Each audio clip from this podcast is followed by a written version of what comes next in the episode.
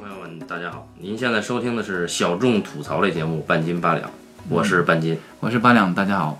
最近大家都在忙着看这个北京电影节的展映影片，我也很想去看，但是，但是为了生活，没有去得成。于是我就只好在电脑上看那几部片子。哦，而这几部片子其实还是蛮蛮过时的片子了，也是，都是年初就已经出了 BD，呃，我们现在才看到。这个其中有一个曾经盛传会在北京电影节大银幕放映的，但是跳票了啊。而这个片子本身呢，是用派纳维森七十毫米拍的，著名的昆汀·塔伦蒂诺导演的新作《八恶人》。哇，这个片子真的有有过去电影节放的打算，有有，就像去年《江狗》一样，啊，都跳票了。但是《江狗》最后，剪辑上映了是吧？对呀、这个片子跳票，不知道什么原因啊。这这据说之前这个片子在美国上映也有一些波折，据说是剧本泄露了哈。这是好早的事情了，应该是两年多前的事情了。嗯，昆汀当时把他的剧本通过经纪人发到电影公司，啊，总共说是只有六到七个人看过这个剧本吧，嗯，这个剧本就泄露了。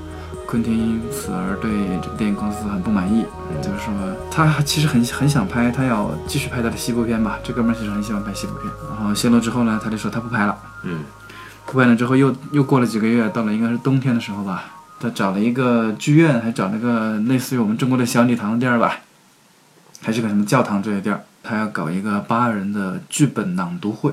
嗯，唯独啊，啊，对，就是把这个剧本给读一遍，看看观众，好像是两百来个参与者吧，他是公开招募的参与者，应该是来两百多个人，呃，两百多个人跟他一起。花了一个晚上的时间把这个剧本给读完了。读完之后呢，观众的反应还不错。嗯就这帮参与者剧本朗诵会之后呢，都觉得，哎，你这故事其实挺好，啊，要不你还是拍吧。然后他一看，哎，又来了精神，又觉得，哎，写个剧本不容易，对吧？嗯，然后大家竟然反响不错，为什么不拍了？然后他又，他又打脸，把它拍出来了。哎，这里很有意思的一个信息就是你提到观众通过剧本唯独会认可的这个剧本。对，那我们知道很多的电影剧本啊，里面是很多画面性的东西，甚至是画面先行的，但是能够通过仅仅通过听觉，就是剧本唯独会这种形式就能认可一个剧本，这个说明剧本本身一呃有很强的文学性，或者说对白写得非常好；二就是它可能奇观或者说画面先行的东西少于它的戏剧性这些内容，所以才有可能被大家认可。呃，也有这个可能吧。呃，我记得是知乎还是哪个哥们儿对这个剧本的这个唯独会写过一个文章，好像是他参加过这个哎呀，呃这个很高端这个剧本的朗读吧，好像是有有有个哥们儿写过他这个经历，我就是那个时候我才知道，哦，这哥们儿还有还有这种办法。好，读完就拍了，在冰天雪地里面拍的，在加拿大还是在哪儿拍的？它是小公司维恩斯坦出品。对，在加拿大的那个某一个冰天雪地的山林子里面把它给拍了。嗯，呃，拍完之后呢，上线之后的反响倒是很奇怪啊，就是票房呃一般不说了，电影人那边的口碑也不是特别的乐观。豆瓣评分八点四，那个大家还是很很热爱这位导演的嘛，对吧？嗯，有面子分是吧？对，面子分还是我觉我觉得应该是有一点点。他的 IMDB 上也有七点九分，就是在影迷心目中他依然还是很有地位。首先，听众朋友们一定想知道这个片子到底是个什么玩意儿，所以我们应该先说一说这是个啥玩意儿啊？对你简单介绍一下剧情吧。啊，这个叫做《八二人》的影片，就是讲的在美国北方一个风雪交加的地方，有那么八九个人吧，被堵在了一个客栈，应该说是客栈啊。嗯，这些人呢都不是什么好人，都不是什么好来头，而这个年代呢正好是南北战争刚结束之后不久吧。嗯，在这样一个的时代背景下，在这样一个恶劣的天气当中，这八九个都不是好人。这当中有黑人，有白人，有从南边来的墨西哥人，就是各种人聚在这儿，经历了一场莫名其妙的火拼，然后全部挂掉的故事。这不是和平饭店吗？但和平饭店不一样，和平饭店发哥那明确的主演地位啊。哦，那就是龙门客栈。啊，对，它其实有点像龙门客栈。这么一说，大家就知道。但是龙门客栈呢，它有个大家明确的目标，目标对吧？就是说 A 团伙和 B 团伙，为了忠良之后，对，最终搞定了 C 团伙。然后其实还是一个，呃，明确的侠义故事啊啊，有正义的一方，大家知道，有正有邪，一个侠义故事。但是八二人一听名字就知道没好人啊，啊，就没好人。你看港版的翻译叫做《冰天雪地八恶人》。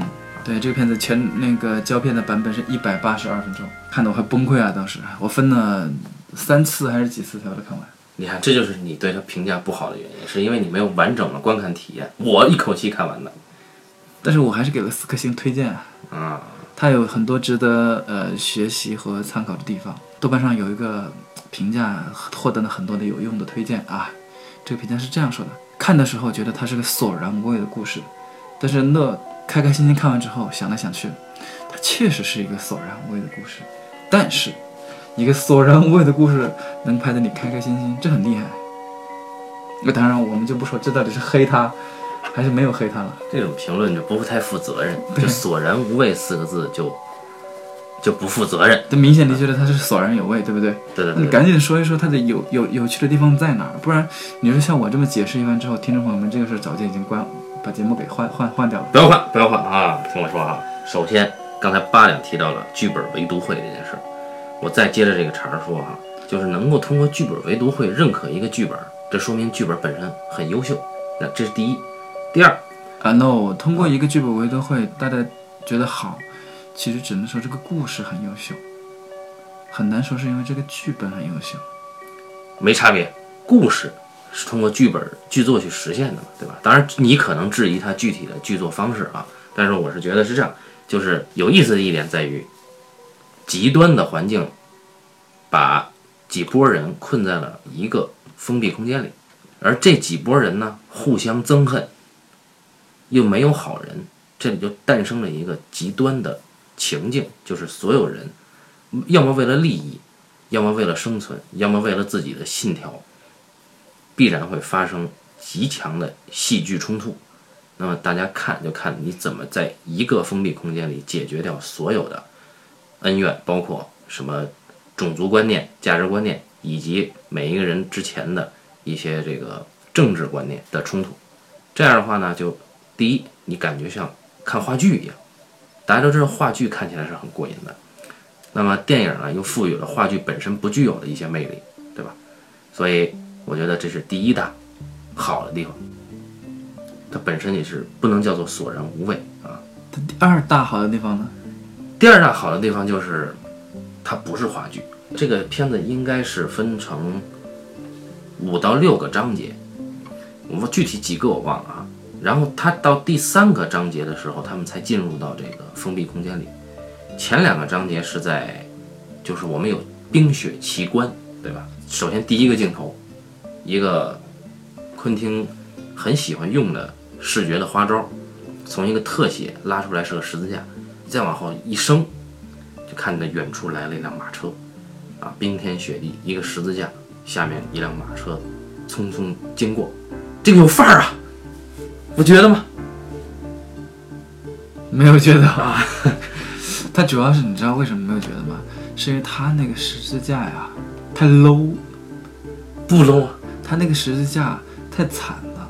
就是你看，整个白茫茫的雪地里面吧，其实就一个十字架是吧？啥也没有啊。当然了，它那个还不是个，好像不是个平原吧？我记得好像是旁边有一个丘陵起伏之类的一个地形。呃，所以它，所以它那个十字架耸在那儿的时候，它那种。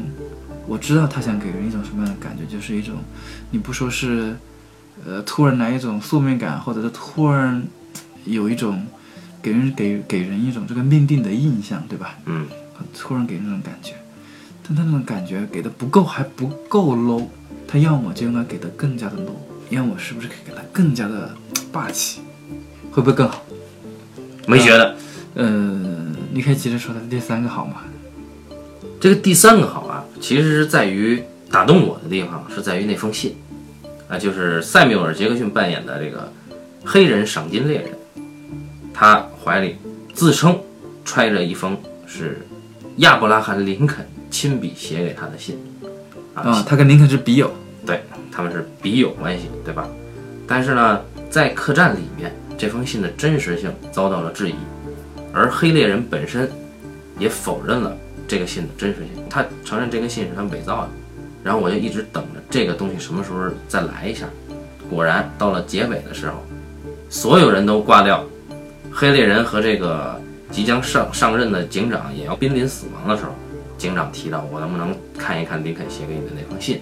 然后白人警长读这封信读完以后，说了一句：“哎，其中这个林肯他媳妇叫他这一段写的真是好啊。”然后两个人挂掉了。白警长呢，把这个信揉成了一团废纸。全篇结束，哎，这个是非常打动我的地方。后来我我看到这个讨论哈，不管是知乎啊还是豆瓣，很多人都在问这封信到底是不是真的。我觉得不重要，它有可能是真的，有可能不是真的。不管是真是假，这封信都足以支撑起整个影片了。如果它是假的，那它悲壮色彩更浓。就是这个黑人想要在他没有话语权的这么一个社会生存下去，他要不断的。用这封信来支撑他自己，它是一种信念。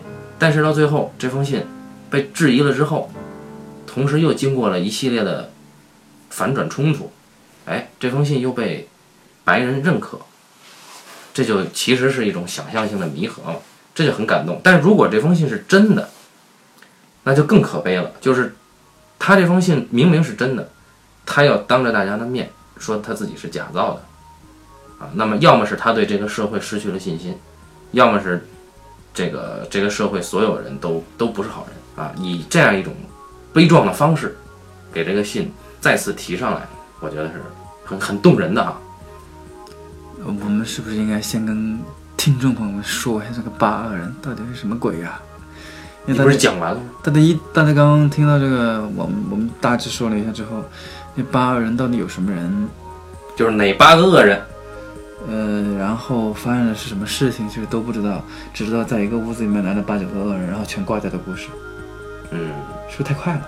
好，这八个恶人呢是这样的：冰天雪地里啊，有一辆马车，马车里边呢最早坐了两个人，一个是赏金猎人，这个人是一个白人，他叫做绞刑者。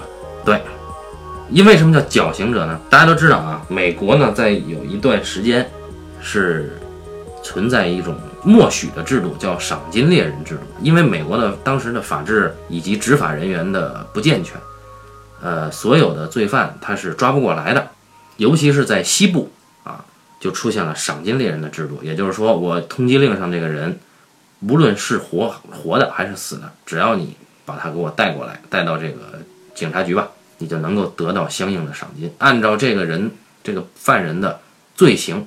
他是和他的赏金通缉的赏金成正比的，罪行越深，赏金越高。人送绰号“绞刑者”的这个老白人赏金猎人，为什么叫绞刑者呢？因为这个人很有趣，他喜欢把自己抓住的犯人活的带到通缉他的警察局那个镇上，然后亲眼看着这个犯人被绞死，整个过程结束之后，他才离开。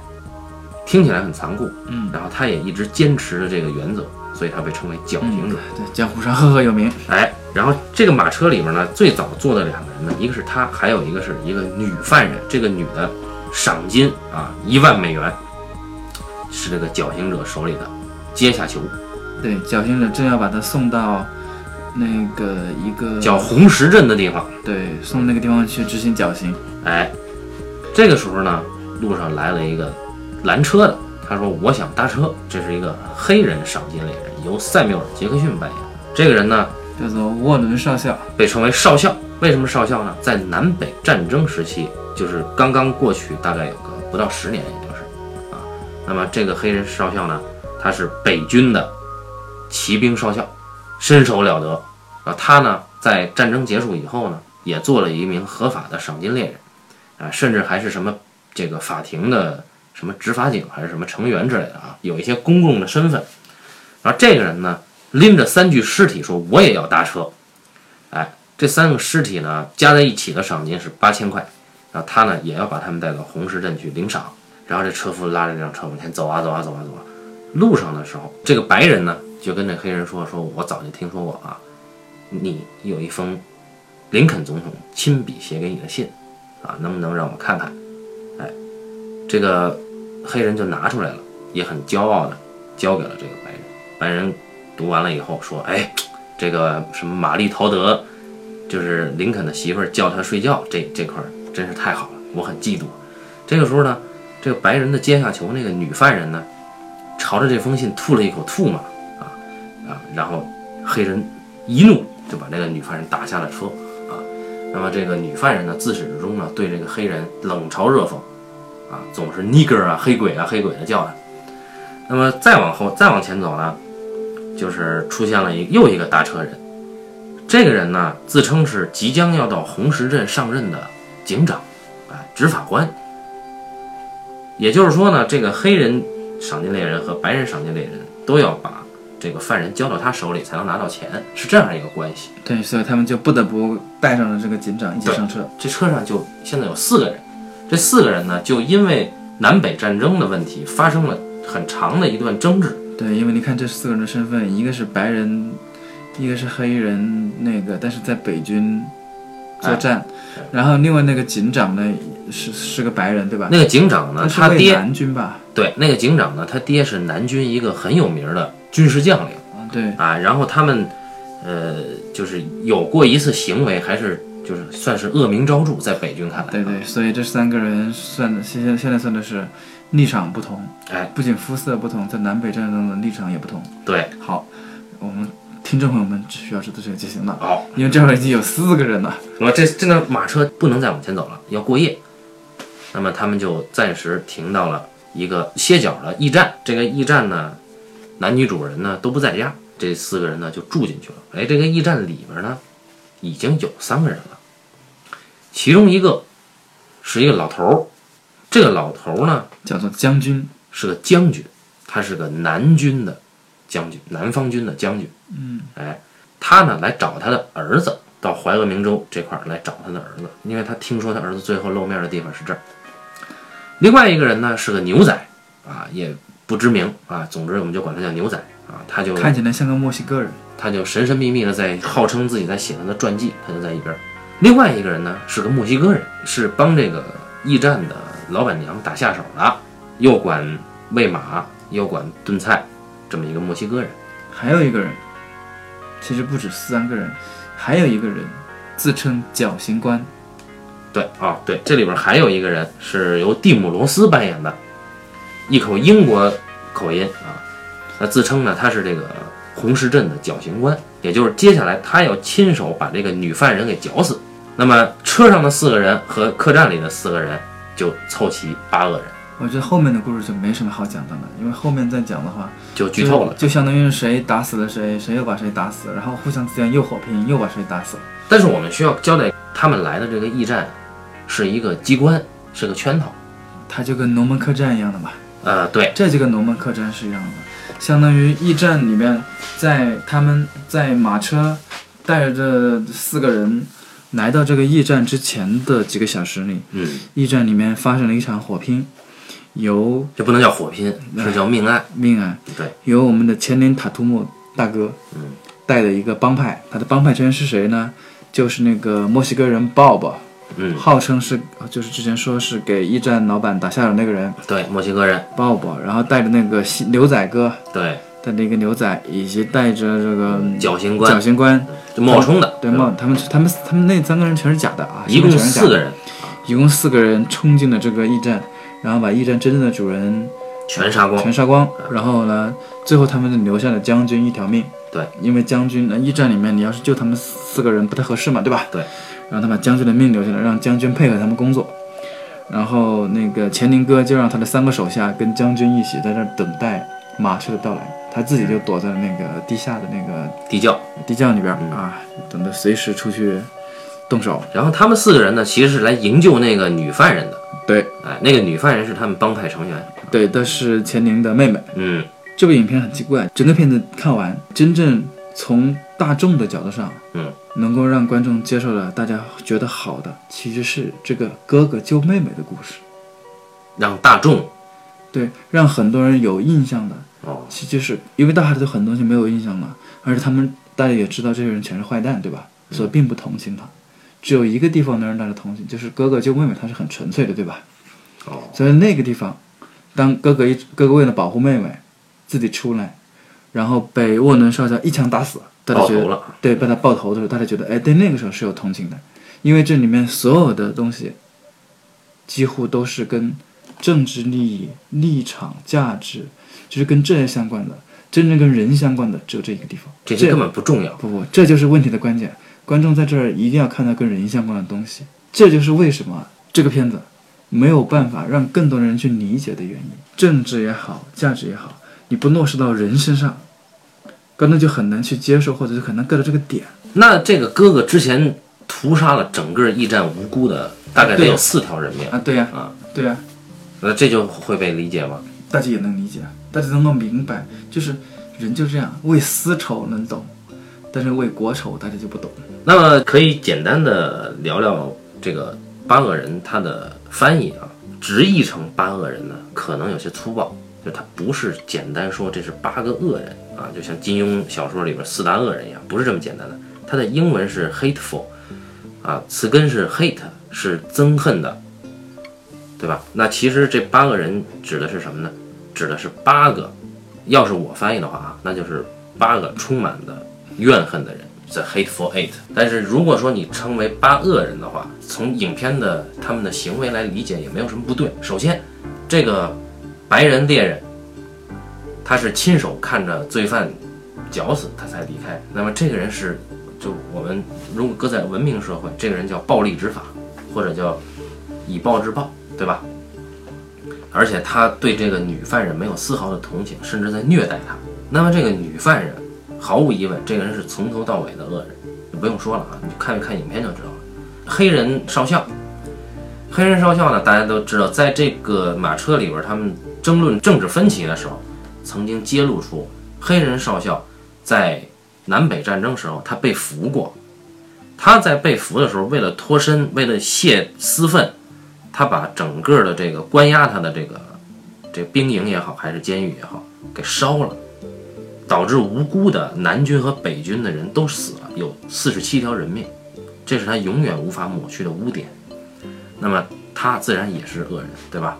那接下来，警长，哎，这个即将上任的警长，他其实并没有做过什么错事，但是他带着原罪，就是他父亲其实办过一件事儿，屠杀黑人。那他呢，极端崇拜他的父亲，从他言谈话语里，他对黑人极其的不屑。对，然后我们再看那位将军，哎，那个将军，这个将军是整个影片最猥琐的一个角色。就这个人呢，他呢是来找他失踪的儿子。那实际上他在南军的时候也是臭名昭著，他屠杀黑人俘虏。然后这个将军呢，其实他最早的时候他是目睹了这个黑帮干掉这个驿站的真正主人的整个惨剧。然后这个将军，当然他比较垂垂老矣了，他也没有什么力量去反抗。可是呢，他选择了沉默，并且配合黑帮演这出戏，去营救黑帮分子那个女女罪女罪犯，对吧？嗯，那这个将军也不是好鸟，他在如此困境的前提下啊，到后面这帮人来了以后，第一，为了他自己的命，他不提示后边的人，这是一个圈套；第二，他遇到了塞缪尔·杰克逊扮演的黑猎人的时候，他在跟他争论政治分歧和种族立场，啊，他在处处侮辱着黑人。唯有到提及他儿子的时候，他才愤而拔枪。当然，这是塞缪尔·杰克逊使的一个计策了，就是塞缪尔·杰克逊通过讲述他自己凌虐这个将军的儿子的过程，激怒了将军，让将军拔枪，这样塞缪尔·杰克逊一枪干死将军，就报了当年南北战争很多黑人同胞被杀的这个仇。然后你再看那个匪帮四人，那就不说了。啊，对，那个就是无辜的客栈的善良的人全被杀了。这里边有一个细节，就是客栈里的人啊，老板娘是女黑人，帮佣也是女黑人，然后新雇的一个小伙儿添柴火的、管马厩的也是一个男黑人，只有这个呃，可能是老板吧，是个白人。那么这四个无辜的平民被这个黑帮血洗。包括把黑帮送到这个驿站来的车夫也被打死了，一个男车夫，一个女车夫，对对对对，两人也被黑帮给打死了。对，所以这个黑帮那不用说，肯定也是坏蛋。嗯，那这么一说呢，他确实全都是坏蛋。对你要说恶人呢，也对，但这里有个问题，我们仔细想想，第一晚上那辆马车送来了四个人，对不对？嗯，除掉车夫送来了四个人，就是绞刑者，呃，人送绞刑者的赏金猎人、沃能少校、警长，还有那个女犯人，一万美元的女犯人，这是四个坏蛋，对吧？嗯。来了。车夫我们先扔开不算，然后在现场有那个帮派成员里面露在明面上的有三个帮派成员，对对对，墨西哥仔、墨西哥仔，然后牛仔，牛仔，呃，绞刑官，对，三个坏蛋，然后再加上一个将军，对，然后地窖里面还有一个千灵哥，嗯，那实际上是九个人，为什么他叫八恶人呢？地窖里的没算呢。就就官方海报哈，我们看官方海报，就是大家关于这个八个人到底是哪八个，其实在网站上一直都有分歧。但是从官方海报来看，呃，八个人应该是没有那个钱宁查图姆的吧？对，因为乾宁哥出场就被一枪给崩掉了，是吧？呃，他先崩掉了塞缪尔·杰克逊的蛋蛋，然后他被塞缪尔·杰克逊爆头。对，嗯，这八个人确实就是，呃，如果从海报上看的话，就是马车里边的四个人，加上将军，再加上前面进入到客栈打幌子、设圈套的三个人。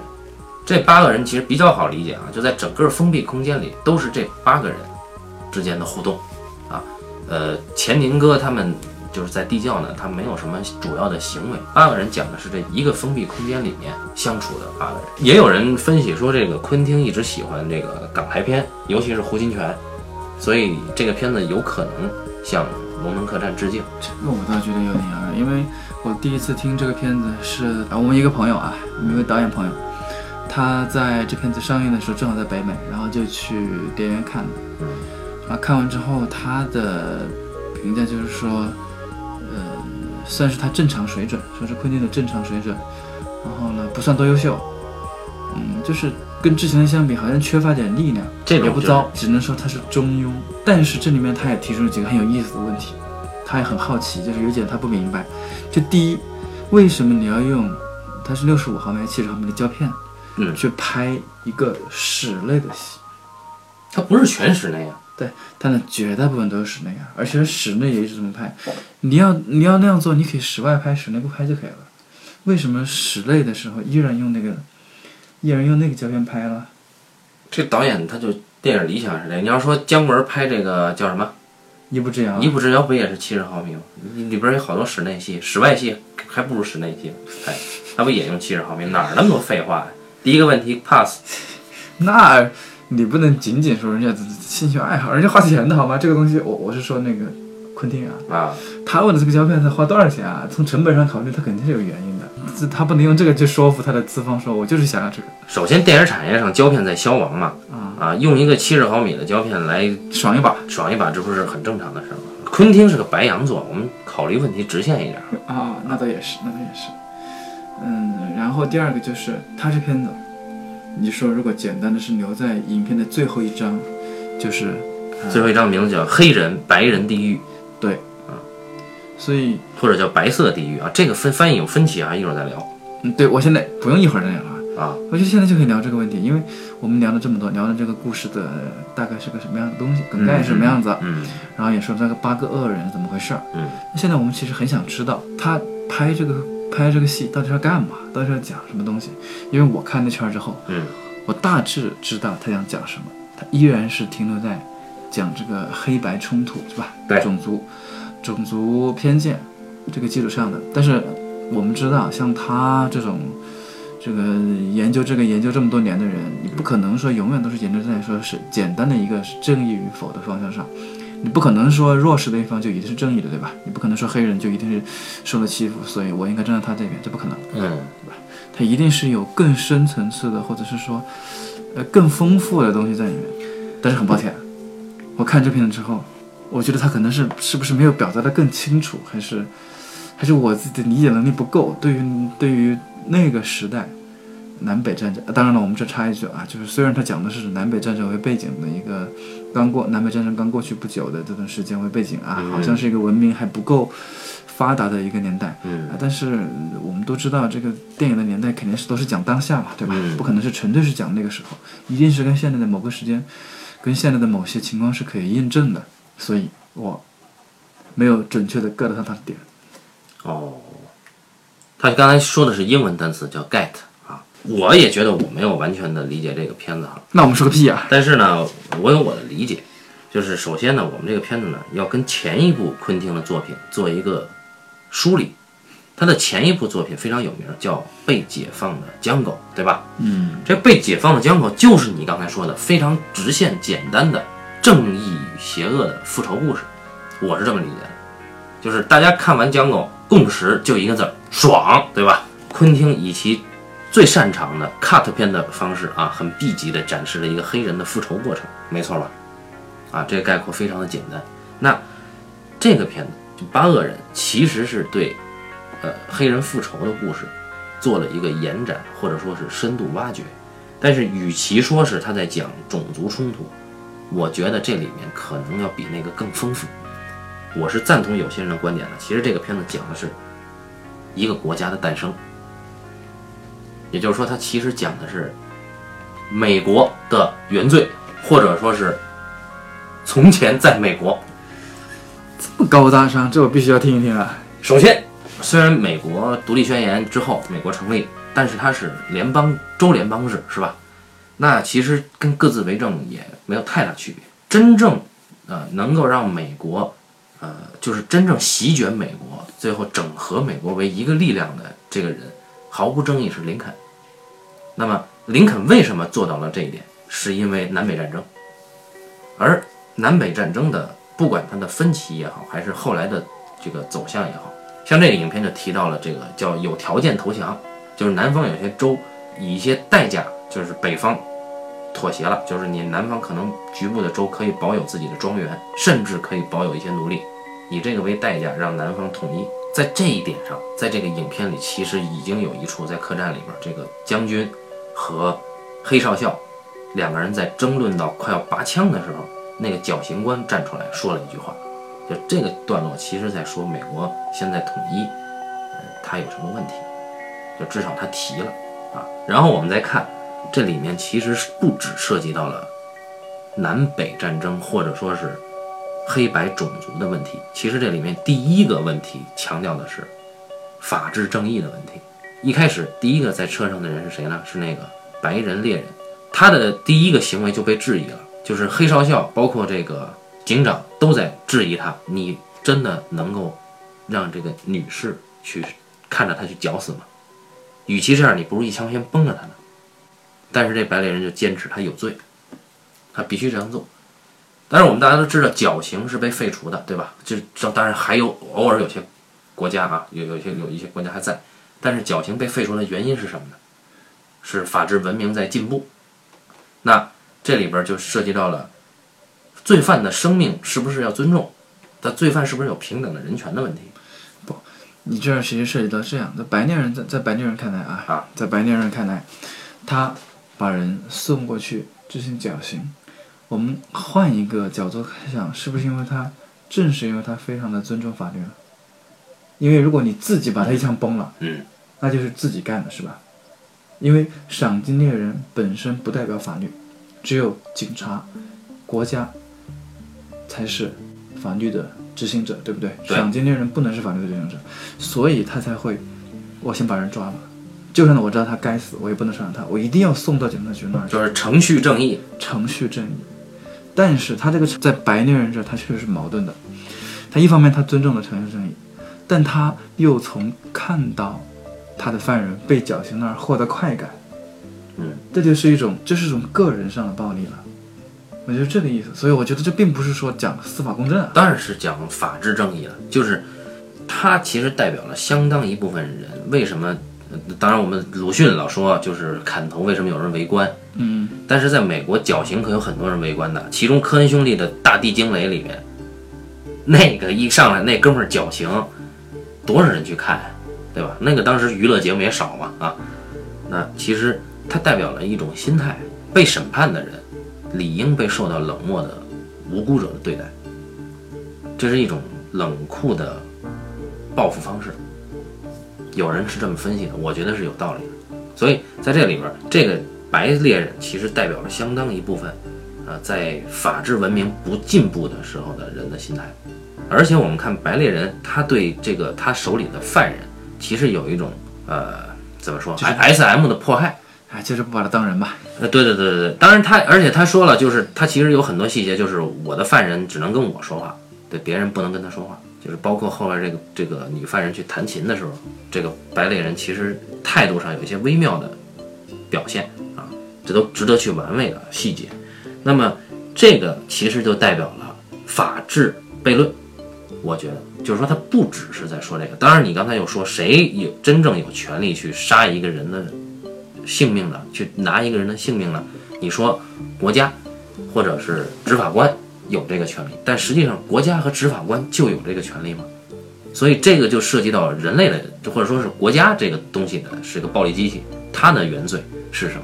这里边其实如果要延展的话，可能也提到了，我觉得是这样啊。所以我觉得八恶人这个这个片子，它可能就值得往下去探讨的东西，不只是种族，但主要是种族。好，你刚刚说完的第一个。执法的问题，对吧？对对对。然后你现在可以说第二个吧。这个第二个呢是什么呢？不只是涉及到了黑白种族的关系，它里边有个墨西哥人，这里边有一个非常重要的情节。这个黑少校他怎么样才能发现这个墨西哥人说谎了？就是他怎么发现墨西哥人其实是一个呃设套的敌人？他说了一句话，他说：“你自称你是给老板娘打工的，但是如果你两年前来到这个客栈的话。”你应该很清楚，这个客栈挂了一个牌子，这个牌子上写着什么？你知道吗？写着“墨西哥人与狗不得入内”。一年前，这个牌子被老板娘自己给摘掉了。为什么知道吗？因为狗进来了。你告诉我，老板娘和他的北上去探亲了，也许是真的，但是有一点是不可能的，就是老板娘不可能雇佣墨西哥人来看着他最珍贵的店。所以，这在影片的剧作上是一个非常强的线索情节，但是。这里面说了什么？其实说老板娘是什么？老板娘是黑人。后来我们知道，黑人瞧不起墨西哥人，白人瞧不起黑人，所以这个种族没有黑白这么二元对立的简单，所以这就很有意思了。然后墨西哥人表示自己很受伤哈，不只是简单的黑白哈。那当然，它这里面还有意识形态的问题，就是南北战争不只是黑人白人之间的冲突，其实还有一个权力的，或者说对权力认知的冲突，就是南方。庄园主认为，我他妈就应该用黑人，他就应该是奴隶，对吧？这个认知是认为他白人对黑人有一种先天的种族优越感。然后里边还有很多很过分的对白，对吧？比如说，比如白人说，那个警长说啊，只有当黑人感到害怕的时候，或者说黑人手无寸铁的时候，或者说黑人受到惊吓的时候，我们白人才觉得安全。所以他的父亲当时洗劫了黑人的。一些营地啊、村庄啊，这种臭名昭著的行为，他觉得特别认可啊。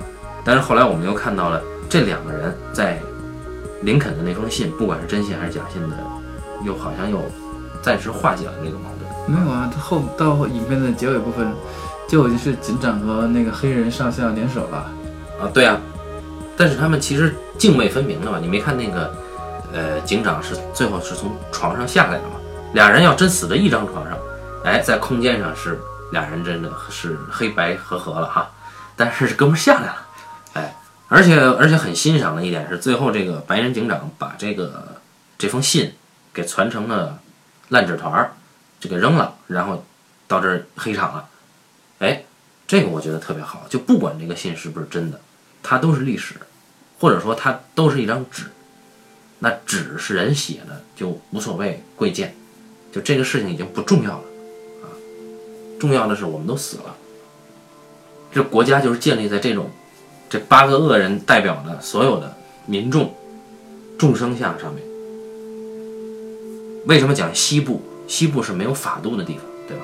没有法度的地方，其实就是那就是以个人为原则，以利益为第一要素，大家在一起才有了冲突。那么在这里边，就国家是建立在这种蛮荒的基础上的。在这个地方，你看。很有趣，昔日的南军的将军和北军的少校都没有干过黑帮，对吧？将军就是整个就被黑帮给搞得简直就是不能再啊猥琐了，完全生活不能自理。对，然后这个少校呢，直接被人轰掉了蛋蛋啊，这个简直是莫大的侮辱啊！军队实际上是是被这个没有法度的黑帮给直接侵犯掉了。那警长也最后也死了，本身手上一条人命都没有，他还是为了复仇，他卷进来。最后我们会发现，警长被迫要做选择，要么你帮助黑人，要么你帮黑帮，对吧？但是最后他拒绝帮助黑帮的原因是，当时我他妈差点就喝那咖啡了，你没提醒我，对吧？所以我要这这是一个个人恩怨，不是正义。所以你看，警长失去了自己应该有的正义的判断，而且在推理过程中，警长是个傻逼，对吧？啊，他只是就是找最丑的那个人，质疑他是凶手，啊，是个颜控啊。那我们再看这个这个所谓的绞刑官，他是个冒充的冒牌货。然后再看这个白猎人，还算是在站在正义的一方，但是他对这个女人的行为是不可忍受的。所以你看这个八恶人，呃，第一彻头彻尾的是八恶人，第二就是嗯，在这场较量中恐怕没有赢家，然后黑帮最后也被全灭了。不管你是遵循法度的，还是遵循个人信仰的，还是遵循自己的种族政治见解的。啊还是遵循利益至上的，包括遵循家族至上的人都没有一个人活下来，所以在西部，这是一个非常怎么说，很悲壮的一场驿站杀人案，驿站密室杀人事件。对，名侦探柯南要上线了。对，我觉得昆汀在处理文戏上一向比他的动作戏做得好，就是很多普通的观众认可昆汀在呃视觉上，比如说轰蛋蛋啊。啊，他他每每一个片子好像都有轰蛋蛋啊、爆头啊之类的这种视觉上的处理都很好，但实际上我个人是觉得昆汀在文戏的处理是达到了戏剧的精髓的高度啊，比如《无耻混蛋》里边那个地窖酒吧的戏啊，这里面这个整个这个驿站里的戏啊，马车里的戏，其实做的都非常好。嗯，您这一点深得我心，就是他在这个小空间里面。虽然我觉得他这个小空间没有用到极致啊，嗯，就是我觉得还可以再用，但他可能是因为他的事情需要讲的东西对白太多了，嗯，意识形态的东西，他没有那么多时间去做空间的调度，讲那么多的在情节上东西做了，对吧？你看他其实他的整个情节其实非常简单，嗯，整个情节只有两番，对吧？嗯，情节只有只只有两番，嗯，第一番去那个地方。然后那个有毒，啊，对。第二番翻出人来，为什么有毒？对，为什么有毒？没了。它其实情节非常简单，这故事说了非常简单，就是因为它中间在这个简单情节故事下，它这个的要讲的谈论的东西太多了，就没有时间去讲讲讲讲更多好看的戏。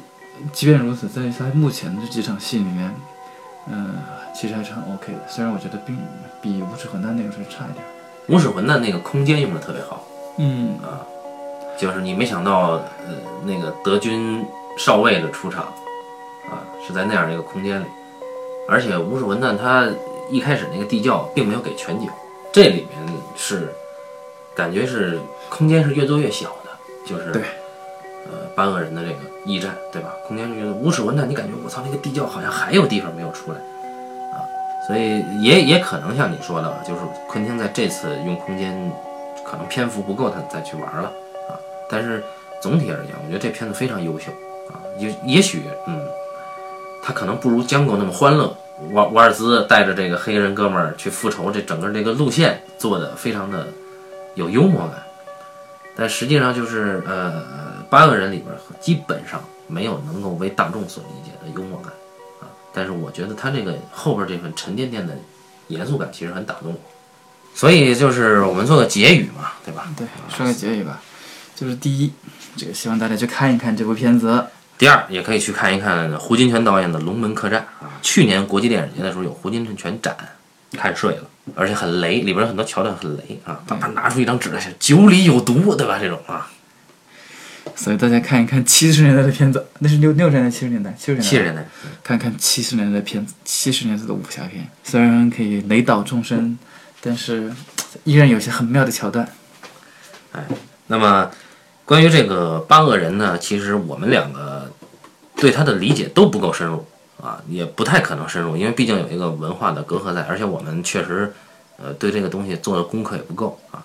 呃，还是希望如果有什么听众朋友有一些自己的见解呢，可以来交流。那么关于这一期的内容呢，我们就先到这儿啊，感谢大家收听这一期的半斤八两，咱们下期再见。下期拜拜。